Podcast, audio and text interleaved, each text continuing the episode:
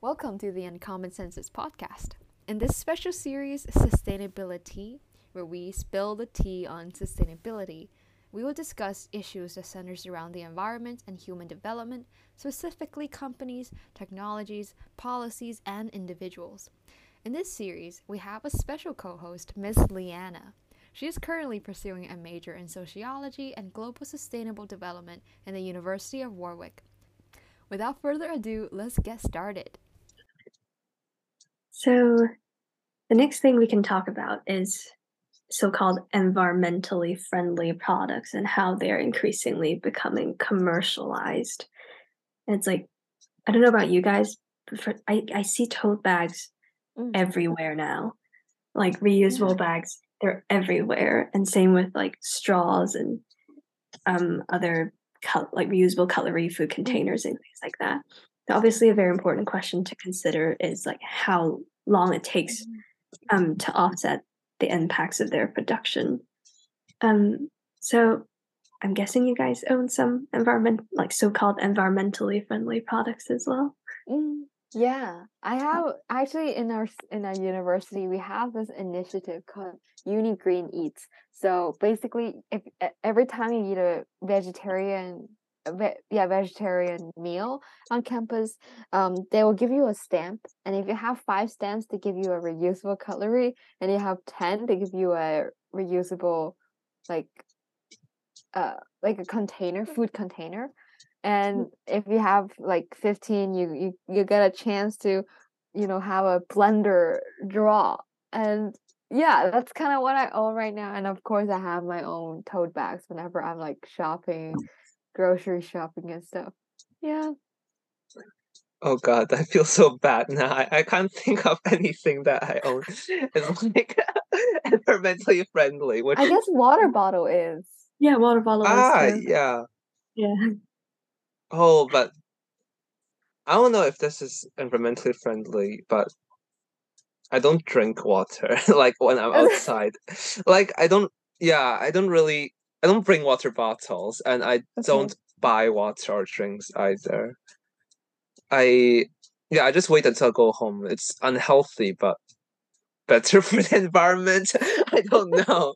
but like, yeah, it's it's it's really weird because like you know, we talk so much about environmentalism, but personally I've never really engaged in any uh like groundbreaking efforts or like or even like personal efforts to kind of like be environmentally friendly. Like I just live my own way. So yeah, I guess it's time to change.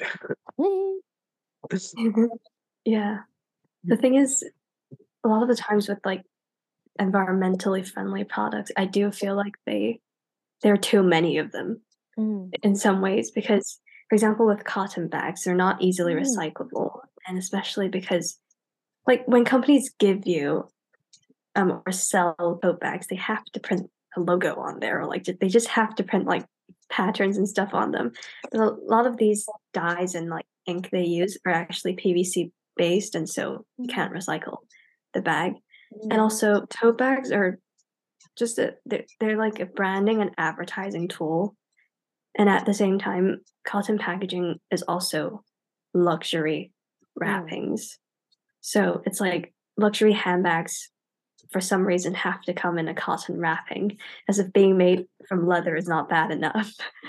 and yeah, and it's like this is not to say that cotton is worse than plastic, but it is worth thinking if every product needs a bag and also like so many cotton bags in the first place. Like so like we mentioned in like the previous episode, we talked about how we don't actually need that many like so-called environmentally friendly products because theoretically they are permanent or like you can reuse them over and over again but if we keep producing them and like keep using it as like an advertisement tool and keep making it like something that is just stylish and trendy then we're defeating the original purpose of these products in some mm-hmm. ways so now that we've talked about the issue of consumerism and corporations, we can talk about us as consumers. So, first of all, do consumers really have the power?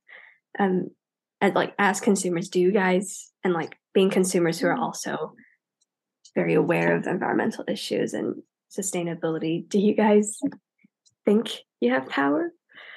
I guess like now that we I've done some more research, then I, I feel like I, I can I, I know what choices I should make that's like mm-hmm. the actually best bet better for the environment than what I, you know, was conditioned to believe in. Like just now previous example, the cotton bag thing. I guess if I'm at a grocery store and like they ask me, do you want a plastic bag for five cents or do you want to buy a you know a, a reusable bag then i will probably go with a plastic bag because i know that once i bought that recycling bag like the reusable cotton one i will not use it again like because i have a lot already. I have a lot of them already at home and i don't think i will use it again. So i will use the plastic one because i also can use it as my trash bag. So I, I feel like to that extent, I have a little bit of power in terms of making my choices. In terms of like corporate governance, um, I think um the pu- the public tends to have more power during like times of like economic prosperity in like dictating what the business does as opposed to when like there's like an economic distress because um i think so like I, when there's like an economic dis- like a depression or like an economic distress i think companies tend to care more about like their survival. They don't really care about um what uh like oh being you know environmentally friendly or how like other people sees their um their uh, how people perceive their company itself. I think they just try to like make their products, you know, affordable. They try to make it, you know, mm. just enough for them to stay afloat and to be in the market. But I guess like um during times of like a strong economy or perhaps like a um times of an economic like prosperity, I think um pu- the public tends to hold more power. So uh, so, so let's put it this way. So the purpose of a corporation is intrinsically linked to the public that it serves, be it like gaining profits from customers or trying to influence like widespread behavior. So therefore, the market fluctuating and divided as it may be, has like significant power over like which corporations should remain in society and which should be eliminated from the market where um, corporations that fail, fail to adhere to like perceived ethical codes of society or like what is considered like appropriate by the public tends to be you know um, eliminated. So um, especially like during like a times of a strong economy where like um customers and the public are given more choices to choose from. So like this competition kind of like i guess acts as a force for um ensuring that like companies like act according to the ethical codes that has been deemed um appropriate by society. So i guess like it really goes both ways. It really depends on the external environment like and and this, this is a small additional point to that is that I think companies like sometimes likes to give the illusion of choice. So mm. I think you've all seen like conglomerates who own several brands. So like as a consumer, you kind of think, oh, I'm choosing a completely different brand. Like this seems better. But if you just trace it back, they're all owned by the same like mother company. So you're not really there's like this like monopoly in the market anyway. So you can't really change anything. So I like in short, I'm not really sure. I don't really know anymore. I just mm. yeah. And I guess like from your last question, I don't appear as a like, particularly um ethical customer. I just buy what I want, I guess.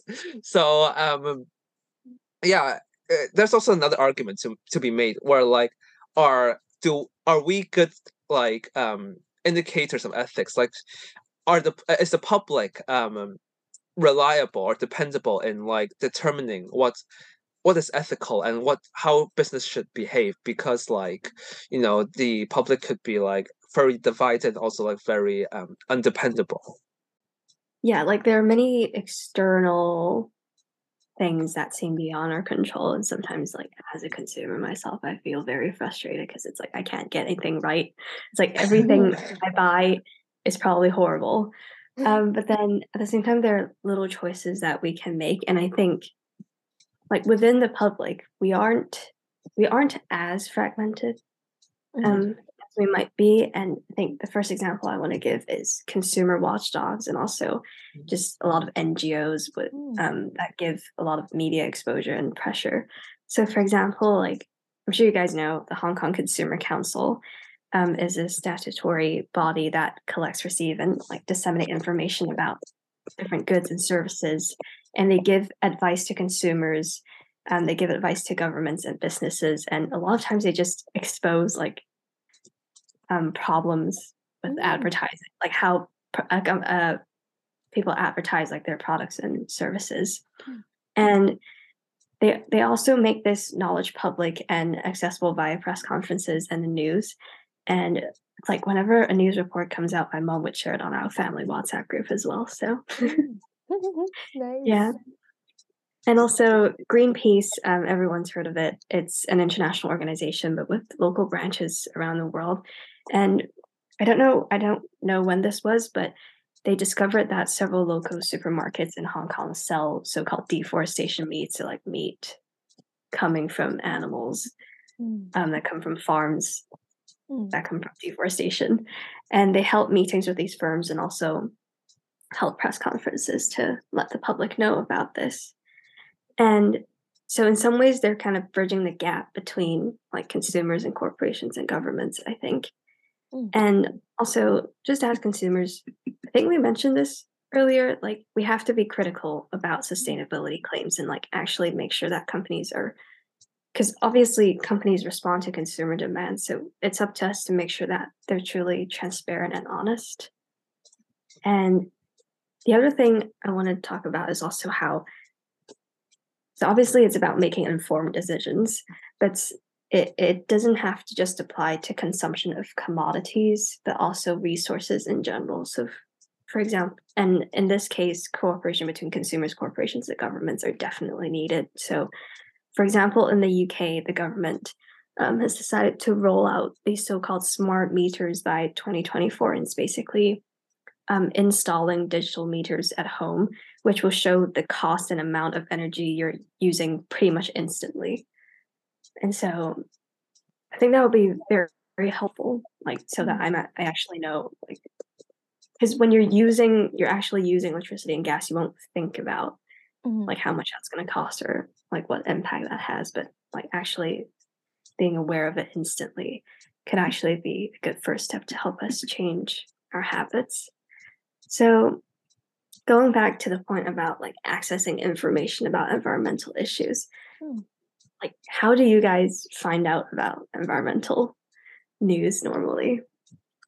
Um, for me, it's mostly about so like so, so so there's two channels.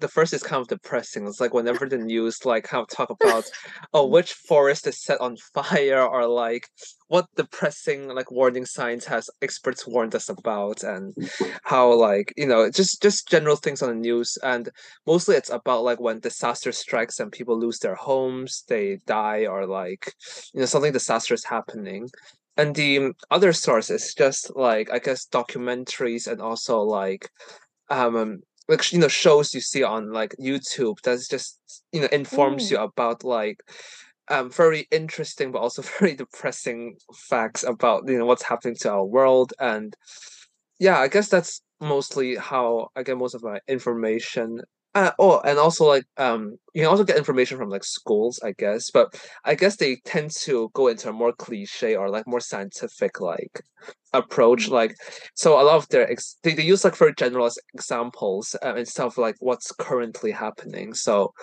yeah. Mm. I, I guess like if you really keep an eye out, you can really see like information all around you. But yeah, I think it really depends on you on how to choose information and how you choose to like perceive these issues mm-hmm. yeah same i think now i totally agree with the youtube documentary ones i think some of them are honestly really fun like i've been watching i just previously watched a tomato farm like tomato jam tomato sauce video on that and um, a lot of times it's like i kind of just research like i i don't i don't really go on you know i guess a lot of young people nowadays get their information from tiktok or instagram or whatever and i'm very kind of skeptical towards those or um I, I think there's just so many things that you know information nowadays to just present you what you want to see and is not usually to some extent is not 100% you know accurate because maybe some other research papers have shown things otherwise. So i do read some like research papers um if i have time and if i want to you know read them yeah.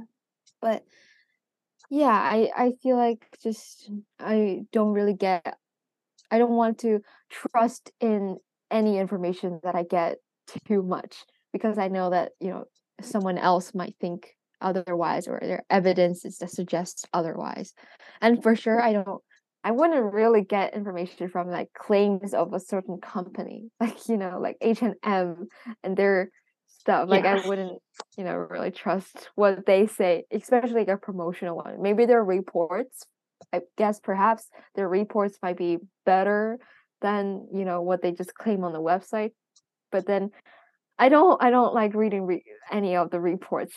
no, no one likes that. But yeah, I think really just re- you have to read a lot and you have to think a lot about the data. Um, yeah, it, honestly, okay, it was very interesting. It was also a very eye-opening experience. So I was researching about like fashion waste in different regions slash countries. So I did one for um, Taiwan. I did one for Singapore and I remember I found their official information. I found their official reports and everything. Okay, Taiwan does a fa- fantastic job with compiling all of their information on waste, different kinds of waste. It's so detailed. They have a fantastic re- research about that. Um, and those numbers are really, really good, really accurate.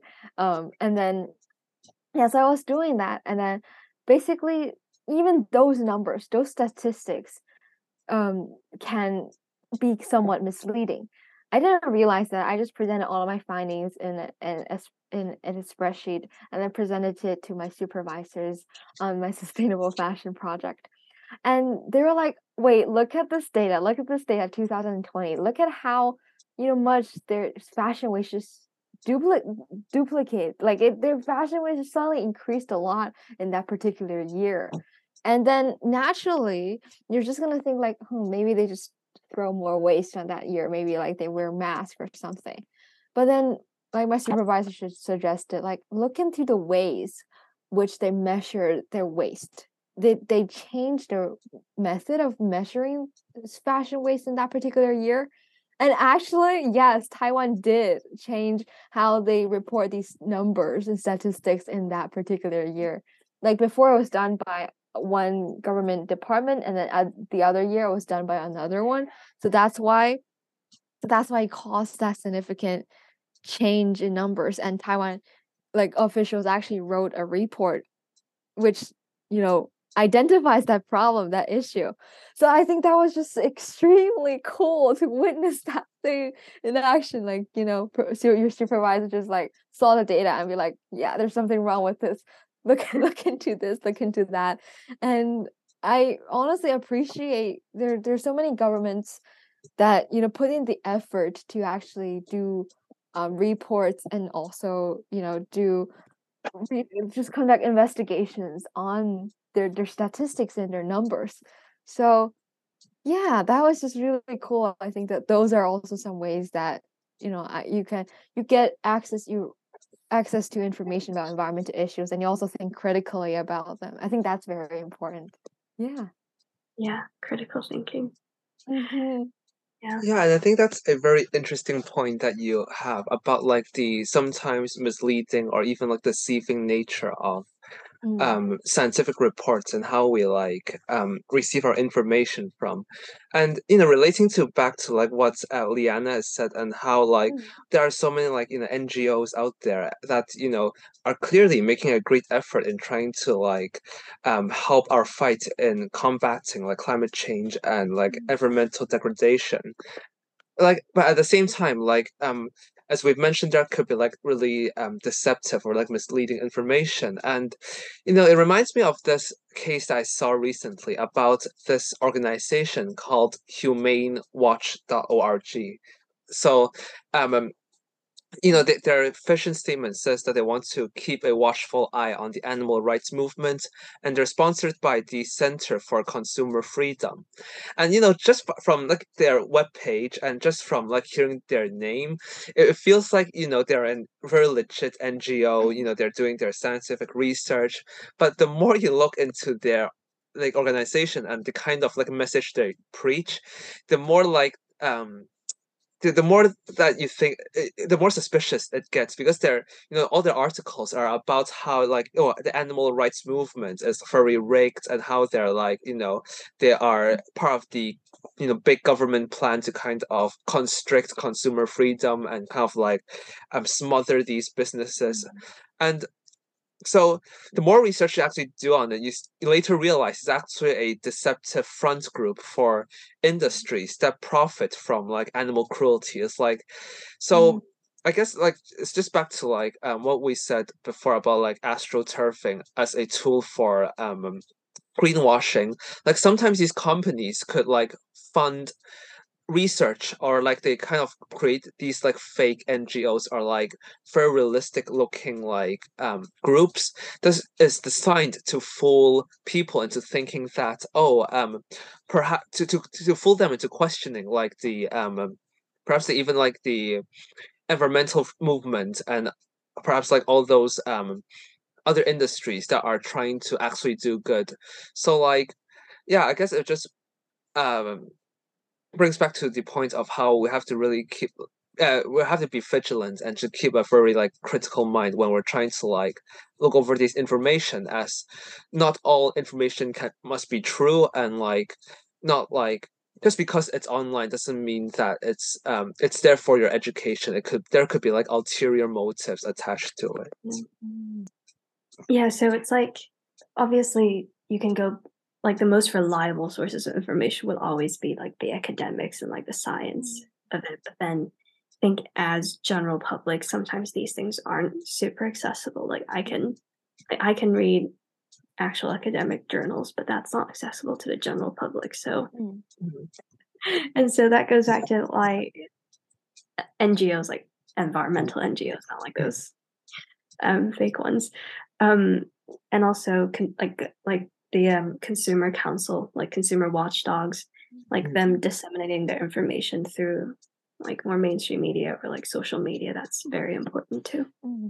Yeah, totally. And even for like, I think like watchdogs for like um scientific journals because sometimes you look at a very like quote unquote brown breaking uh, brown breaking report that says something like mm-hmm. oh um for example like oh chocolate is actually good for your health and how it reduces like um hypertension uh, risk for hypertension all that.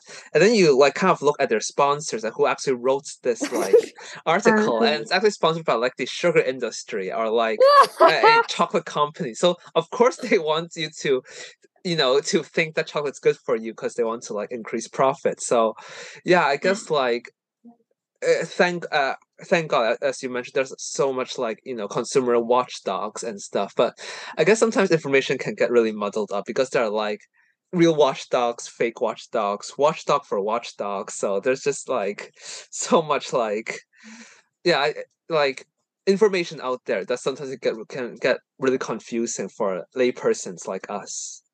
I think so far we've talked about like we've focused on like what we can do as consumers. Um, but another way to look at it is probably from a structural perspective. So, as we know, the economy today is very much like input, process, and the output. But what if we make it circular?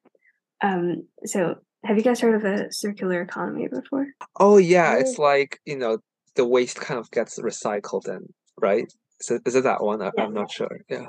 Yeah, yeah. So basically, like in the circular economy, materials are viewed as assets that need to be preserved rather than continuously consumed. So instead of ownership, we have stewardship instead. Mm. And it's actually not so focused on recycling because I think we've mentioned before as well, recycling processes can actually be very energy mm. intensive. Mm. And so instead, it kind of encourages companies to take back the goods they sell and then reuse, repair, and then re- uh, manufacture them. So this is hopefully this is an accurate um, example and not too simplified. But for example, if I bought like an iPhone 12 and then 5 years later I don't want it anymore. Mm. But Apple is going to take it back and then reuse those parts on a new product they make or repair it and then sell it again as I don't know, like iPhone 12.2 or something like that. Mm-hmm. Um, however, obviously it's very idealistic and there's a good reason why we haven't like we, we still don't really have a very circular economy um, despite all the awareness around it. So what do you guys think about the circular economy? And is there anything you guys want companies or governments or just any other institution to start doing in order to become more circular and truly green? Mm. i mean iPhones looks like they're recycled anyways. Their idea looks like they like each iPhone looks like like, like there's no no Oh my god, okay. yeah, but like in all seriousness, I think mm. um yeah, it reminds me of this like video about like no waste cooking. So like they they use all the materials they have, like from the eggshells to like you know they, they, they really have like zero food waste created after they um during like their cooking process, and it really got me thinking. Like, I think because you know, I think a number one and number two like um biggest waste in Hong Kong is like food waste. And I was thinking mm. it would be really cool if we can find an idea to really um reuse or uh, like reuse or like upcycle something like food and I know it's very difficult because you know, uh, for food like it's perishable. It's also like it really have to adhere to some a lot of like um hygienic standards and sanitation, all that kind of stuff. Uh, but like like recently, I've I've seen like movements um that promote you know dyeing fabrics with food or creating natural dyes with food, and I think like you know the more we play around with this idea, I think the more like you know the more you know, solutions we'll find. And I think you know if we, you know if we really find a way to completely upcycle you know food waste or like to you know really create a um, circular economy around the food industry in the future i think that would be really cool. Yeah. Yeah. Oh i like the mentioning of food waste because i think the issue of food waste is so stupid. Like we have enough food. It's just a distribution problem. And mm we're just throwing food away. Like it's it, it just kind of it's just such a stupid concept for me you know that we we are having food waste. Like what do you mean we're having food waste? I just feel like and i feel like circular economy yeah i do think that it, it should be somewhat in the back of the company's minds whenever they're doing this. I think the um the example of iphone. I think that's actually a pretty nice example of because e- electronic waste is you know gradually increasing as we are living in a very tech you know society right now. And i think there's also a lot you can recycle with anything related to metal i guess. Um and i feel like the whole thing is that this circular economy thing shouldn't only be applied uh, at the end of life stage so like r- after you use the product but i think it should be something kept in mind when the companies are producing the product. Like in your manufacturing process you should also consider about your waste and how do i circle that waste back to the economy? Because i think if you're only doing the end of life things with the customers then it just it's just another marketing campaign you know presenting yourself that you're very green even though like that's you know just preventing it from going to the landfill is only one part of um, environmental protection um, there's so many more that i think firms should do uh, to consider um, in other stages of the um, you know products um, life cycle so yeah. yeah. i do think it's a great concept and it should yeah. definitely be something that firms are mindful of uh, but then I feel like I just hope they don't do it just for show, but they actually, you know, yeah. really really the essence of that. Yeah. I like that you mentioned the whole life cycle thing because another key thing about being able to re- uh, reuse and remanufacture in the first place is that when you design it, it's more universal. And mm. so I think I think so far circular economy like there are ideas of circular economy that implement it into different policies and things like that. It's it's not like a revolution or anything, but it's like an attitude that's being recognized more and more. And mm. it's like recently, I think, is it the EU? I don't remember. I, I can find the article afterwards. Okay. But then basically, I think they decided that they have you have to universalize like charger, universalize it. That means you don't need a new one every time you get a new phone or something like that. I think I don't remember which company it was, but I think they sued the decision originally, but then they didn't win. So, and like another thing I wish would come true is like again, it's like a whole life cycle thing. Like mm. I want supermarkets to go packaging free, mm. but then it's an issue. It's not an issue of individual supermarkets. It's also the entire supply chain. Mm. And it's like um, there's this packaging free, like not supermarket, but like a small grocery store near my home, and I walk past it every day. Mm. And then one day, they were getting their delivery while I was walking past, and then I saw so many cardboard boxes, and it just hit me oh. like, right, the supermarket's packaging free, but then every, it, it comes from a packaging like a mm. non-reusable packaging. Yeah. Yeah. Yeah, that's actually so true. Like, it also, I think it, you can think about like Gaici, like wet markets in Hong Kong. I think it's sort of like a form of packaging free grocery shopping. Like you can just request them for for just don't give me the plastic bags. And I think they reused your styrofoams from what I've observed. Like they used it to pack another round of vegetables the other day. And some of them has those um plastic boxes where they get their uh, produce and stuff. Yeah i think it, it is like the wet markets in, in in chinese culture you know it just it doesn't just do bad things like the virus you know it's there's a, I think we can learn a lot from sustainable practices from them. But yeah i do get how you know packaging free stuff i think it's kind of hard to to do because it's also I, I think I think Japan a lot of their food has a, a lot of packaging. Like they sell ha- food that's like just cut in half, and they just wrap it around in plastic, um, and they sell it. Like that's just a very. I don't think that's a very sustainable way. But then I also understand they did it in terms of like consumer um, experience perspective. But yeah, I think there's just quite a lot to go and there's a lot of things to learn uh, from different cultures and their markets as well.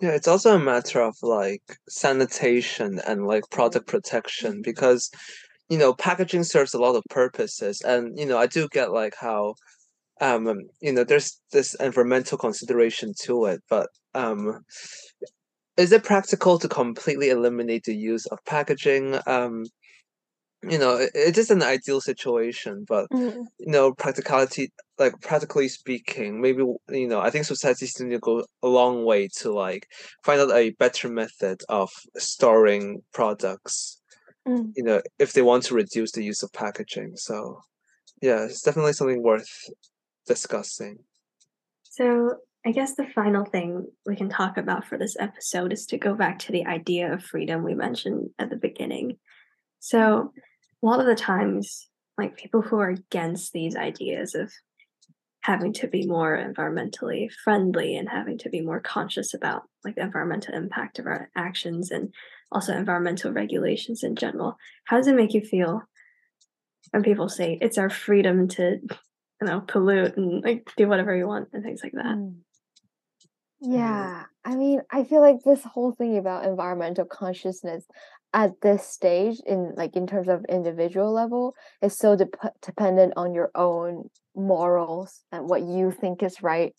You know there isn't like a law that says i i you you can produce certain amount of waste. Like yeah you know like i think in other places there might be laws like you can only produce one bag of waste per per day um or else we're going to charge you but then it's just not here in Hong Kong. You can waste how matter how matter what you uh, whatever you want. You, you can if you want to recycle, you can recycle. If you don't want, you can just chuck it in land the landfill bin. There is so reliant on yeah yourself and your standards so like i feel mean to tell people like you should you know you, you should recycle you should reduce your usage you shouldn't buy all of these fancy clothes for the way you look because it's just an illusion you know that your identity is dependent on fashion or stuff like that.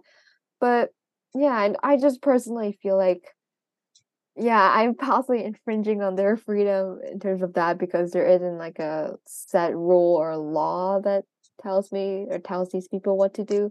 So i don't think i have the right to really tell them what is right but then i do want to you know perhaps influence others and like you know let them know that the, the, the truth or like the reality of the environment and the world that we're living in ra- right now. So yeah that's my view. Yeah ah, i think that's a very interesting point you've made about like infringing on other people's freedom. So and a case that comes to mind is that to what extent is incarcerating a criminal infringing on the criminal's freedom to do crime.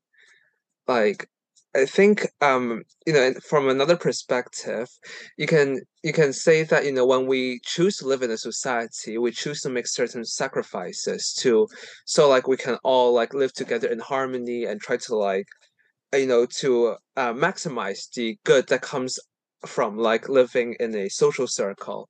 So um and I would say that like um, part of that price would comes comes from like you know having your freedom inhibited in terms of um making decisions that involves the environment and also like involves like um you know the harm of others.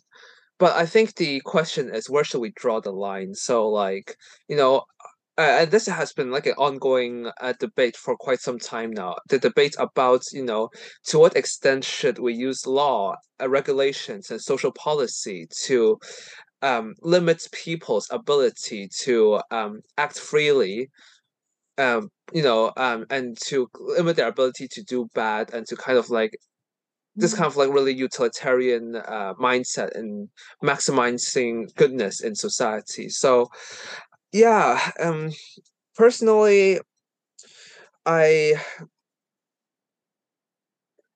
personally I, I i i i do get like um like I, I do think that people have like their freedom to do you know whatever they want but i think um there's going to be like social repercussions so if you see a person that's you know is making these really unethical decisions you're going to think badly of them and i don't think they're going to be really well received in society so you know you know they will get their like um karma, social karma. I'm not sure. Like the their mm. comeuppance, so to speak. So yeah. So I guess just you know believe in like for us like a more spiritual sense believe that you know nature will balance everything out if a person mm. does bad to nature nature would you know come after that person sooner or later yeah yeah i mean the regulations that we need are not like putting you in prison it's not mm-hmm. it's not like things that we need to do aren't actually that extreme. And also I think what you were talking about, Joshua, is also like a good segue into like the idea of tragedy of commons, which is like this mm-hmm. hypothetical situation where animals are grazed on a common pasture. And mm-hmm. individual farmers are motivated to bring in more of their animals to increase their private benefits. But at the same time, every additional animal you bring would degrade the pasture a little more. And so, if all farmers do the same because of their private interests, the pasture will ultimately be destroyed and everybody loses. And so, regulations at the end of the day are just needed to internalize the externalities and yeah, so that these social costs won't become catastrophic in the future. And like finally, just a very good quote from Aurora, which is a Norwegian singer Talia introduced to me, um, is that in one of her songs, she said, You cannot eat money when the last tree has fallen and the rivers are poisoned. So, yes. Yeah. That's very true. Yeah. Yeah. To respect yeah, nature. Yeah, listen to Aurora's songs. Like she yeah. she has so many songs about nature, not just mm-hmm. those like love songs, but like she she writes really nice music. Yeah, you know, it's funny because like uh, at first like I thought you meant like Aurora from like Sleeping Beauty. So I was very confused. And then I searched up oh. like the quote and I realized it was from a song. I was like, oh, that's so cool. Yeah. Mm-hmm. Yes. Yeah. Songs can really inspire and you know, if we can make more songs about like, you know, saving the environment, maybe we can inspire more people to to care. Yeah. Yeah. I think in pop culture for sure. Like less songs about money and you know new cars yeah. and stuff more songs about nature please.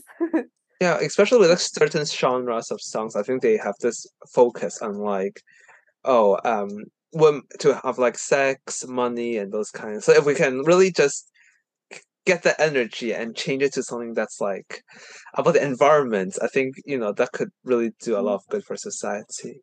Yeah thank you guys so much for listening to our podcast and our special series, uh, SustainabiliTEA. And we hope to see you next time on the Uncommon Senses.